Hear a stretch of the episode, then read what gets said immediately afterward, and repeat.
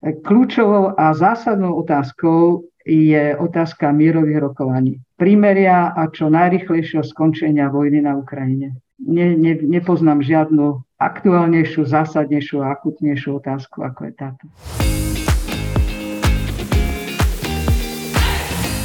Guten Tag, pán Stiftung je názov podcastu slovenského zastúpenia nemeckej politickej nadácie Friedrich Eber Stiftung. Práve počúvate jeho prvý diel. Moje meno je Michala Pašteková a budem sériu týchto podcastov moderovať. 8. júna sa v Bratislave konala prvá diskusia z cyklu Milan Vtáčnik Lecture, v rámci ktorého sa budú každoročne stretávať osobnosti európskeho a slovenského sociálno-demokratického hnutia, aby hovorili o najzásadnejších otázkach a výzvach dnešnej doby.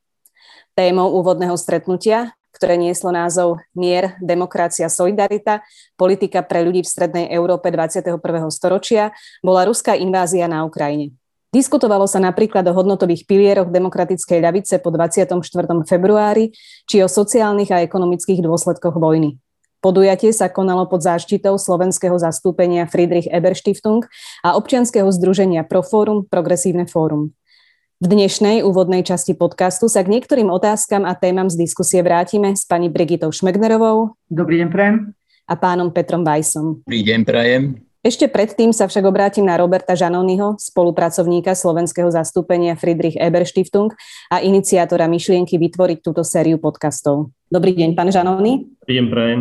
Povedzme si, pán Žanony, na úvod, prečo vlastne vznikol podcast Guten Tag, pán Stiftung a aký je príbeh jeho netradičného názvu? Áno, ďakujem. Ja by som začal možno tým, tým názvom. On je samozrejme taký nekonvenčný. Aby som to skrátke vysvetlil, on sa viaže k takej úsmevnej príhode, mm, ktorá poukazuje na to, čo sa udiala pred e, dvoma, troma rokmi, pred voľbami 2020 poukazuje na to, že ľudia nemajú veľmi ako predstavu, čo taký Stiftung v teda nadácia robí, ani o tom názve vlastne nie je celkom jasné, lebo je to v Nemčine. A my chceme vlastne týmto podcastom ako keby prispieť tej, tomu povedomiu, nejakému vyššiemu. Len skrátke tá príhoda bola, že jedna strana vo volebnom programe citovala z jedného našeho materiálu k nájomným bytom, teda bola to Sme rodina, v tom materiáli vlastne ocitovali, ako zle vyskloňovali, alebo preložili vlastne ten názov a napísali, že podľa štúdie Friedricha Eberta Stiftunga a pár ľudí si potom robilo srandu o tom, že my sme vlastne ako keby pán Stiftung, hej, oni to zle vyskloňovali. My sme si ako zobrali z toho nejaký motív, a, ktorý poukazuje na to, že vlastne chceme zvýšiť akoby povedomie o, tej, o, tej, o tých aktivitách a my sme vlastne Nemecko má model e, politických nadácií už veľmi dlho. 2025 bude mať 100 rokov, je najstaršia Robíme tu pomerne veľa vecí a k ním chceme robiť tieto podcasty každomesačne k niektorým projektom, ktoré si vybereme a sme radi, že sme začali týmto a to je asi príbeh toho celého. Uh-huh. A ostanú ešte na chvíľočku u vás. E, spomínala som, že dnešný vlastne prvý diel je venovaný cyklu Milan Vtáčnik Lecture. Tak možno by ste ešte mohli objasniť, že čo vlastne stálo za spustením tohto cyklu a prečo bol prvý ročník venovaný práve téme vojny na Ukrajine. Čo ja si myslím, že tá myšlienka vznikla minimálne v hlavách našich, nie neskoro po pohrebe Milana Vtáčnika. Bolo tam veľa ľudí na tom pohrebe a taká myšlienka jedna bola z toho, že okrem rodiny a známych tam bolo vlastne celé lavicové spektrum, široké to spektrum, aj, ktoré bolo veľakrát rozdelené na témach, ale bolo tam, čiže ono poukázalo, že Milan Vtáčnik mal rešpekt široký v tej, v tej obci a my sme si povedali vlastne tieto dve organizácie, keďže Milan Vtáčnik intenzívne pracoval v Profore, po politickej kariére s našimi dvoma ďalšími hostiami dlhodobo spolupracoval aj politicky. Čiže že by bolo veľká škoda, keby tento jeho odkaz sme ako keby neniesli ďalej. A tak vznikla tá myšlienka. Pani Šmegnerová doniesla ten koncept ako s tým myšlienkou to lecture z, z OSN, kde pracovala. A tak sme to dali vlastne dve, dve organizácie dokopy. A k tej vojne uh, asi je prirodzené, tak je to ťažisková téma, ktorá má zásadný dopad na spoločnosť aj na lavicovú politiku, aj ju podľa mňa akože celkom prirodzene aj rozdieluje to lavicové spektrum. A prečo v spojitosti s Milanom Vtáčikom, tak uh, akože on bol známy tým, že mal, teda bol taký racionálny a veľmi vecne riešil tú politiku, ale kto ho poznal bližšie, tak vedel, že on aj sa akože pomerne hlboko zamýšľal nad tou politikou, nad správnosťou, možno spravodlivosťou. A určite by sa zamýšľal aj nad, nad touto témou, by ho to trápilo veľmi, tak bolo to asi celkom prirodzené.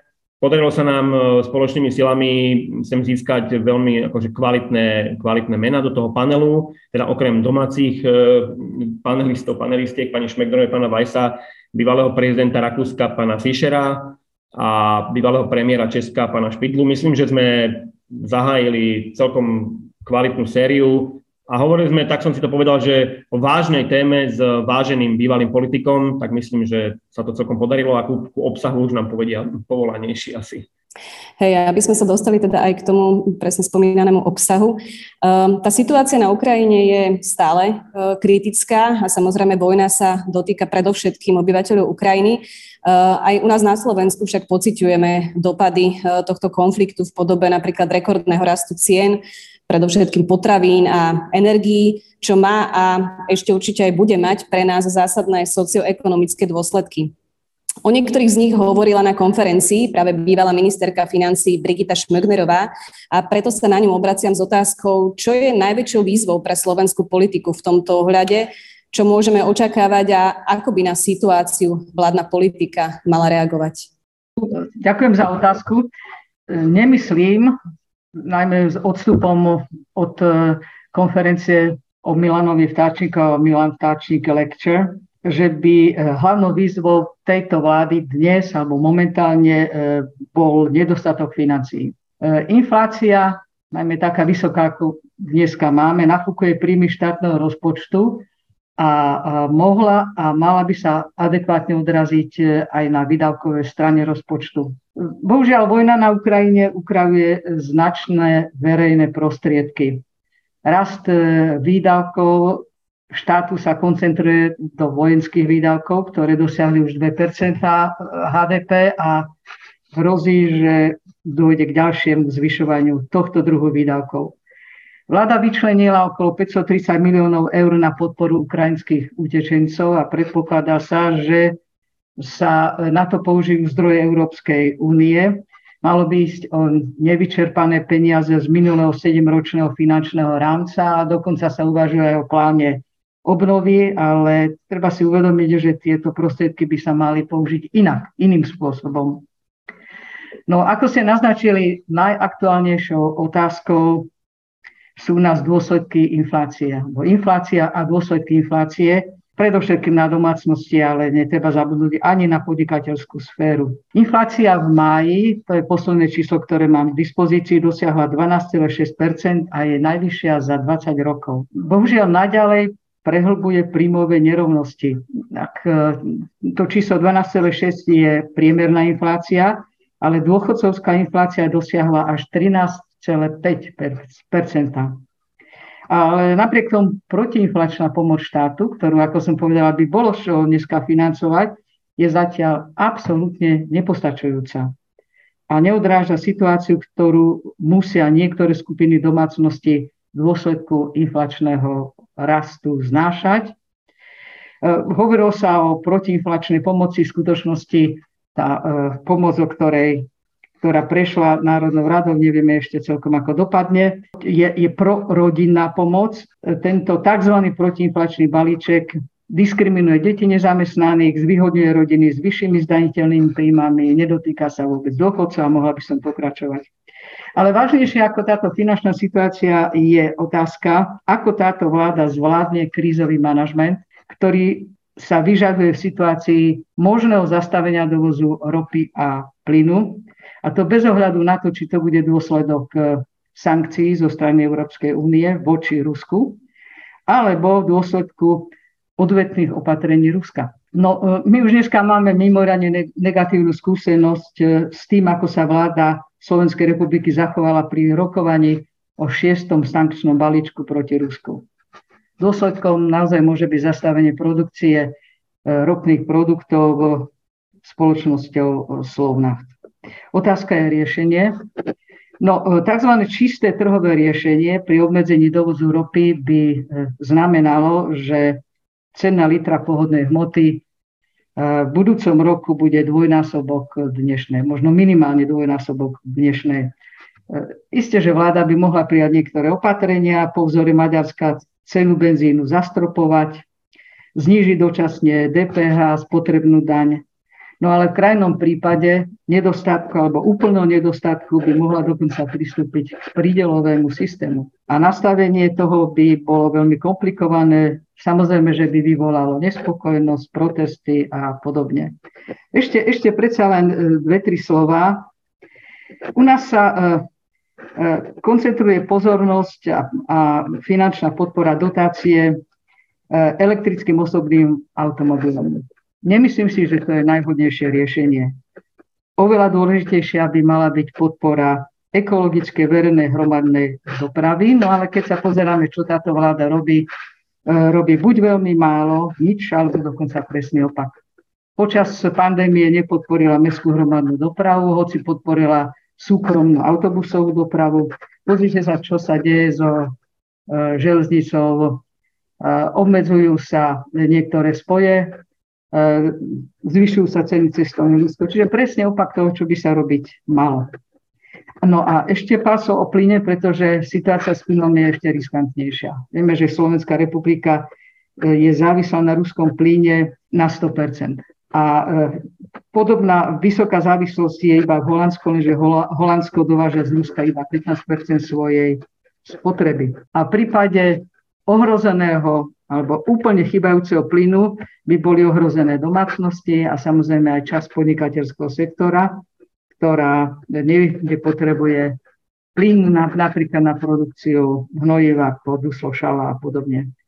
No a na záver, aby toho nebolo málo, je to aj otázka potravín. Mali sme možnosť si pred pár dňami vypočuť, ako sucho ohrozuje úrodu napríklad v Taliansku, ale už aj v Slovenskej republike. Takže jedna najdôležitejších bezpečnostných otázok, ktoré by vláda mala riešiť, by mala byť naozaj podpora domácej produkcie potravín. Ehm, dopady vojny, ktoré ste aj spomínali, ehm, dopady sankcií na životnú úroveň ľudí sú vlastne bytostnou témou pre politickú ľavicu alebo pre demokratickú ľavicu. Preto sa na ňu opýtam bývalého predsedu strany demokratickej ľavice a neskôr diplomáta pána Petra Bajsa. Ehm, bývalý premiér Českej republiky Vladimír Špidla hovoril na konferencii o tom, že zatiaľ čo misiou ľavice v modernej histórii Európy bolo prerozdeľovať rast v zmysle, aby z neho profitovalo čo najviac ľudí, tak dnes stojíme pred výzvou a otázkou, ako prerozdeľovať nedostatok. Aká je úloha pre ľavicu v tejto situácii? Demokratická ľavica sa musí predovšetkým razantne zastávať ľudí, ktorí sú krízou najviac postihnutí. E, tú situáciu popísala moja kolegyňa pani Šmegnerová, myslím, dosť detailne. Ľavica musí presadzovať akčné opatrenia na pomoc tým skupinám, ktoré sú bezprostredne existenčne ohrozené, že nebudú mať peniaze na jedlo a kúrenie, či dopravu do zamestnania alebo za príbuznými, o ktorých sa starajú, pretože takýchto prípadov je veľmi veľa. Sociálna demokracia musí tvrdo bojovať proti rozputávaniu generačného konfliktu v mene falošnej prorodinej politiky Igora Matoviča. Táto populistická pravicová vláda otvorene hádže dôchodcov cez palubu a posiela im cynické odkazy stavia deti a vnúkov proti rodičom a starým rodičom. Ničí tak základy sociálnej súdržnosti a solidarity. To by sme si mali uvedomiť. Ako by seniory neboli súčasťou rodín. Ako by neplatila stará známá zásada o troch grošoch. To pokladám za také najaktuálnejšie, ale z koncepčného hľadiska ľavica podľa mňa musí ísť do boja s fanatickými, dogmatickými, ekonomickými neoliberálmi, ktorí odmietajú vôbec diskutovať o zmene daňového mixu a progresívnom zdanení bohatých a najbohatších. Dane sa nesmú zvyšovať a šmitec. Konec diskusie. Na covidovej kríze však niektoré firmy extrémne zarobili. Nie preto, že by boli extrémne inovatívne, ale preto, že ponúkali nedostatkové tovary alebo že sa vďaka vládnym rozhodnutiam dostali do výhodnej pozície na trhu. Stačí ako príklad uviesť slávne momky, na ktorých jeden štátny tajomník zarobil za mesiac 300 tisíc eur. Ľavica by preto mala presadzovať tzv. pandemickú daň. Banky majú v súčasnosti extrémne zisky. Prečo by pre ľavicu mali byť bankové odvody tabu? Sociálna demokracia by sa celkovo mala začať razantne vymedzovať voči stereotypom toho individualistického, egoistického, ekonomického a sociálneho myslenia, ktoré nám tu vygeneroval náš neoliberálny mainstream. Vymedzovať sa voči predsudkom a dogmám, že za chudobu si každý môže sám, že každý sa musí sám o seba postarať, že danie musia byť minimálne a štát tiež má byť minimálny. V tejto súvislosti mám veľké očakávania od programovej konferencie strany Hlas, sociálna demokracia, ako sa voči tomu neoliberálnemu prúdu vymedzi. Ostaňme ešte u vás na chvíľku, pán Weiss, a aj pri téme vojenskej agresie na Ukrajine.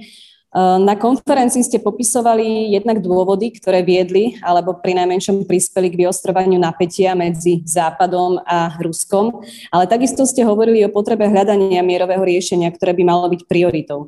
Môžete zhrnúť v pár minútach vaše hlavné argumenty alebo spomenúť odkazy, ktoré ste na konferencii zdôrazňovali? V prvom rade vojna je obrovská tragédia. Nielen pre Ukrajinu a Rusko, pretože obe krajiny ťažko poškodí a zdevastuje, je to strategický omyl Putinovej politickej kariéry. Myslí si, že vstúpi do histórie ako Peter Veľký, ale myslím si, že nevstúpi takým spôsobom. Jeho imperialistická, revizionistická agresia, proti ktorej vedú Ukrajinci veľkú vlasteneckú vojnu, deštruovala celé povojnové európske usporiadanie, ktoré je stelesnené v Helsinskom akte. Uvedome si, že Rusko dnes hranice prepisuje vojenskou silou. To je nielen neprípustné, nie je to len porušenie medzinárodného práva, ale to je nebezpečný precedens, ktorý povzbudzuje ďalších eventuálnych revizionistov v Európe a jej širšom okolí. Stabilita, na ktorú sme boli zvyknutí, je preč. Putin rozbil Gorbačovú víziu spoločného európskeho domu. Rusi sú však Európania. Oni túžia po uznaní pre svojich umelcov, vedcov a športovcov v Európe a v Amerike, nie v Pekingu. Podľa môjho názoru demokratická ľavica musí byť na strane obete agresie, nie skryto alebo otvorene agresora obhajovať. Nedávno som v tomto zmysle čítal veľmi silný apel na ľavičiarov od svetoznámeho ľavicového filozofa Slavoja Žižeka. To samozrejme neznamená zatvárať oči pred chybami, ktorých sa dopustili aj Európska únia a NATO. Pre mňa otázok všetkých otázok je, či tie dohody, ktoré sa napokon urobia po skončení vojny, budú lepšie ako tie, ktoré sa mohli urobiť bez vojny a škôd, ktoré vojna napáchala. Podľa môjho názoru ukrajinskí politici nezodpovedne predstavovali svojim občanom členstvo v NATO a Európskej únii ako nejakú samozrejmú a rýchlu záležitosť a na to e, príliš dlho dávalo Ukrajincom nádej, že do, toho, e, do tejto organizácie môže Ukrajina vstúpiť. Podľa mňa sa neurobilo všetko na predidenie konfliktu. Na tej konferencii som spomínal nevyužitý potenciál tzv. minských dohôd. Tam mal byť väčší tlak na ukrajinskú aj ruskú stranu, aby sa naplnili. Na Rusku preto, že len ona mohla ovplyvniť počínanie separatistov, lebo tí sú od Ruska úplne závislí. Organizácia pre bezpečnosť a spoluprácu v Európe mala viac kričať o vzájomných atrocitách, ktoré robili ozbrojené sily separatistov na jednej strane a ukrajinské jednotky na druhej strane. Verejne ich riešiť, pranierovať. Tak sa dalo zabrániť ruskej propagandistickej legende o tom, že separatisti boli bezbranými obeťami, ktoré nikdy na nikoho ani len nevystrelili. Podľa mňa zlyhali diplomacia a tajné služby EÚ aj USA, lebo neodhadli odhodlanie Putinovho režimu vojnou si vynúcovať naplnenie jeho predstav. Výrečným príkladom, že išlo o dlhodobo pripravovanú inváziu, je nedávno zverejnený rozhovor Putina s Macronom pár dní pred inváziou. Macrona, ktorý sa usiloval o diplomatické riešenie narastajúcej krízy, Putin cynicky oklamal. Varovaním by malo pre nás byť už to, že veľké úsilie vynaložila v posledných 12 rokoch ruská štátna propaganda na rehabilitovanie masového vraha Stalina. Toho dnes pokladá za veľkého štátnika 70% Rusov. Tak ako sa nám oprávnene nepáči, keď ukrajinský veľvyslanec z Nemecku bagatelizuje dôsledky banderizmu v čase druhej svetovej vojny aj po nej, mali by sme byť znepokojení tým, že Stalin, ktorý spôsobil hladomor s miliónmi obetí, spustil masové čistky a represie, presídľoval celé národy a etnika, vystaval súostrovie Gulag s miliónmi väzňov, ktorí tam pracovali v neludských podmienkach, ktorý držal vo vazalskom područí krajiny tzv. socialistického tábora, je dnes v Rusku pokladaný za hrdinu, lebo pod jeho vedením bolo ruské impérium veľké. Čo sa týka mieru, osobne som za okamžité prímerie a začatie rokovaní. Oceňujem mierové úsilie pápeža.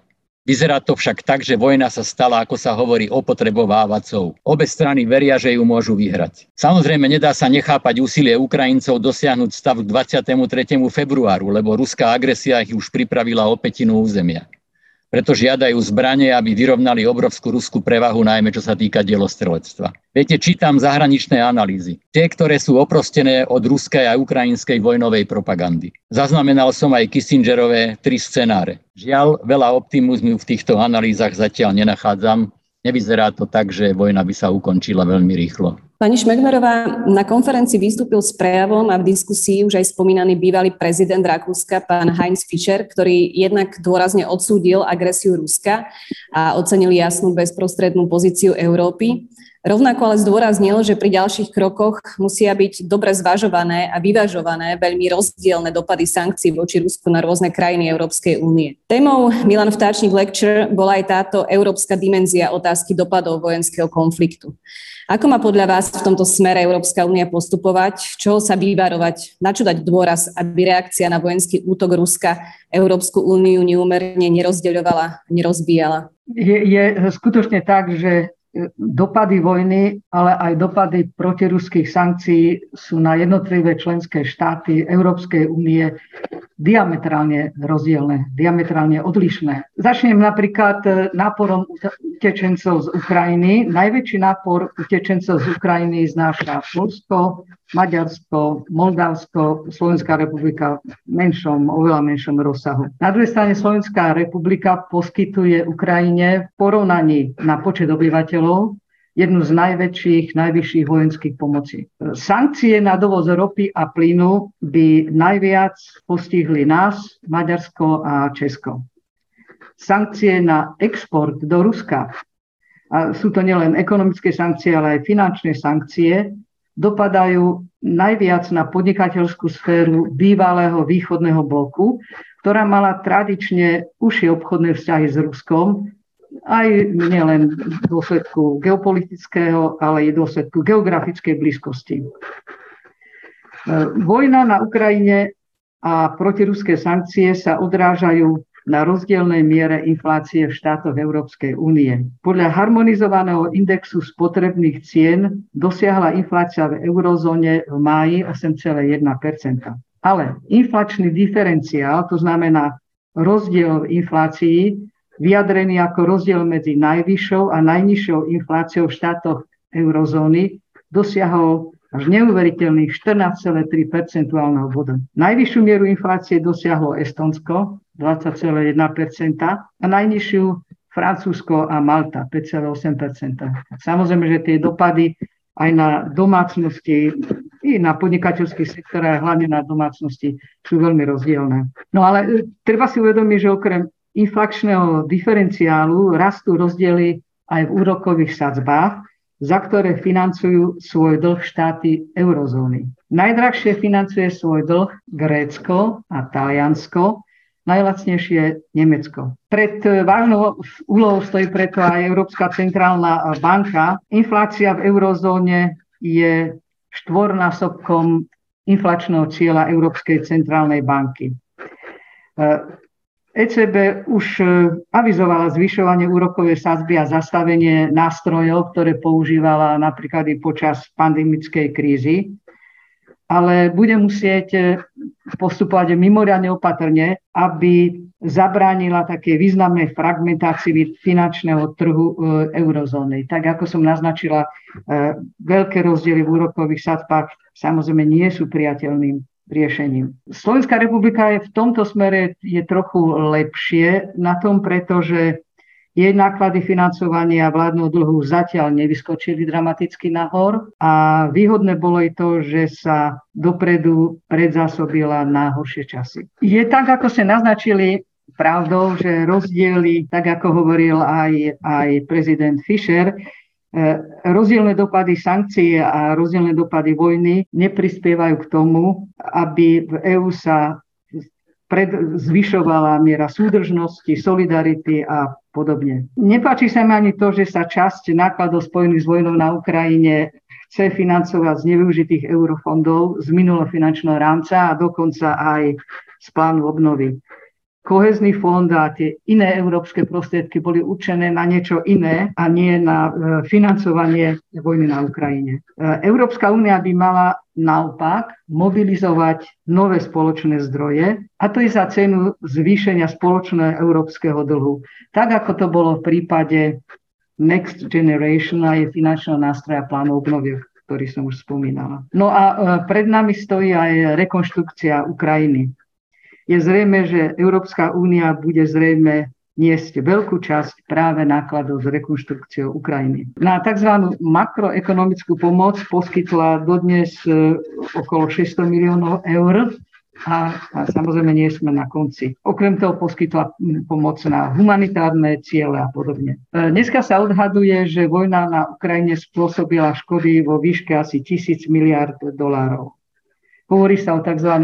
maršalovom pláne. Otázkou je, z akých prostriedkov sa bude financovať a ako sa na tom bude podielať Európska únia. Dnes a zajtra, teda dňoch 4. a 5. júla, prebieha vo švajčiarskom Lugane konferencia o obnove Ukrajiny. 12. júla e, bude obdobná konferencia v Litve a zrejme môžeme čakať, že takýchto konferencií bude ešte e, viacero. E, predsa len asi treba si e, dopredu uvedomiť, že Ukrajina, Ukrajina je ešte do značnej miery v rukách oligarchov. To po prvé. A po druhé, že jej hodnotenie korupcie podľa indexu korupcie je zatiaľ zlé. To číslo je 120 zo 140 štátov, čiže je na 120. mieste pri hodnotení korupcia to je, to je posledný údaj, ktorý je k dispozícii. A to všetko bude znižovať efektívnosť výdavku na rekonštrukciu a skutočne treba to brať e, do úvahy. E, stručne by som zhrnula to, čo som povedala. Samozrejme, ľudské obete vojny na Ukrajine sú nenahraditeľné. tom nebudeme musieť vôbec pochybovať a diskutovať. Enormne vysoké sú však i ekonomické náklady vojny a dôsledky sankcií. Pri sankciách sa bohužiaľ nezohľadňuje princíp proporcionality. Tento princíp znamená, že by sankcie nemali poškodiť viac stranu, ktorá ich používa, a tzv. tretie strany, ako sankcionovanú krajinu. Tento aspekt medzinárodného práva sa akoby stratil zo zreteľa. Žiaľ Bohu, sme skutočne svedkami toho, že tretie štáty, ale aj štáty, mnohé štáty Európskej únie sú sankciami neprimerane postihnuté. Keď hovorím o tretich štátoch, tak by som chcela pripomenúť eh, geopolitické a geoekonomické dôsledky sankcií a predovšetkým vojny na Ukrajine, ktoré už dneska sa ukazujú, že je možné, že dôjde k celosvetovej recesii a bohužiaľ aj k hladu vo veľkých častiach sveta. Je to spôsobené aj, ako je známe, tým, že sa zastavil export niektorých komodít, ako je pšenica a podobne e, z Ukrajiny, ale napokon aj z Ruska, ktoré spoločne predstavovali asi 30% svetovej produkcie tejto komodity. A dneska je známe, že štáty ako Egypt, Turecko, Bangladeš a mohla by som Pakistan pokračovať, tak e, tieto štáty e, sa dostávajú do ťažko zvládnutelnej situácie. Dôsledkom toho môže byť ďalší enormný odchod emigrantov týchto štátov a ten tok bude sledovať e, tie cesty, ktoré poznáme z predchádzajúcich rokov, čiže do Európskej únie. Nehovorili sme zatiaľ o dôsledkoch vojny a dôsledkov sankcií na oddialovanie zelenej transformácie škôd na klímu. Tieto dôsledky môžu byť tragické a môžu nás dobehnúť ešte viac, ako si to v tejto chvíli dokážeme predstaviť. Takže uzavrela by som to tým, o čom hovoril Peter Weiss. Kľúčovou a zásadnou otázkou je otázka mierových rokovaní. Primeria a čo najrychlejšieho skončenia vojny na Ukrajine ne, ne, nepoznám žiadnu aktuálnejšiu, zásadnejšiu a akutnejšiu otázku, ako je táto. A celkom e, na záver by som sa rada dostala ešte k jednému dôsledku vojny, ktorý sa týka aj e, našej krajiny a to je názorová radikalizácia a polarizácia vo vnútri spoločnosti. Eh, dlhodobo sa aj u nás diskutuje o tom, ako tomuto fenoménu čeliť a zatiaľ sa zdá, že bez výraznejšieho úspechu.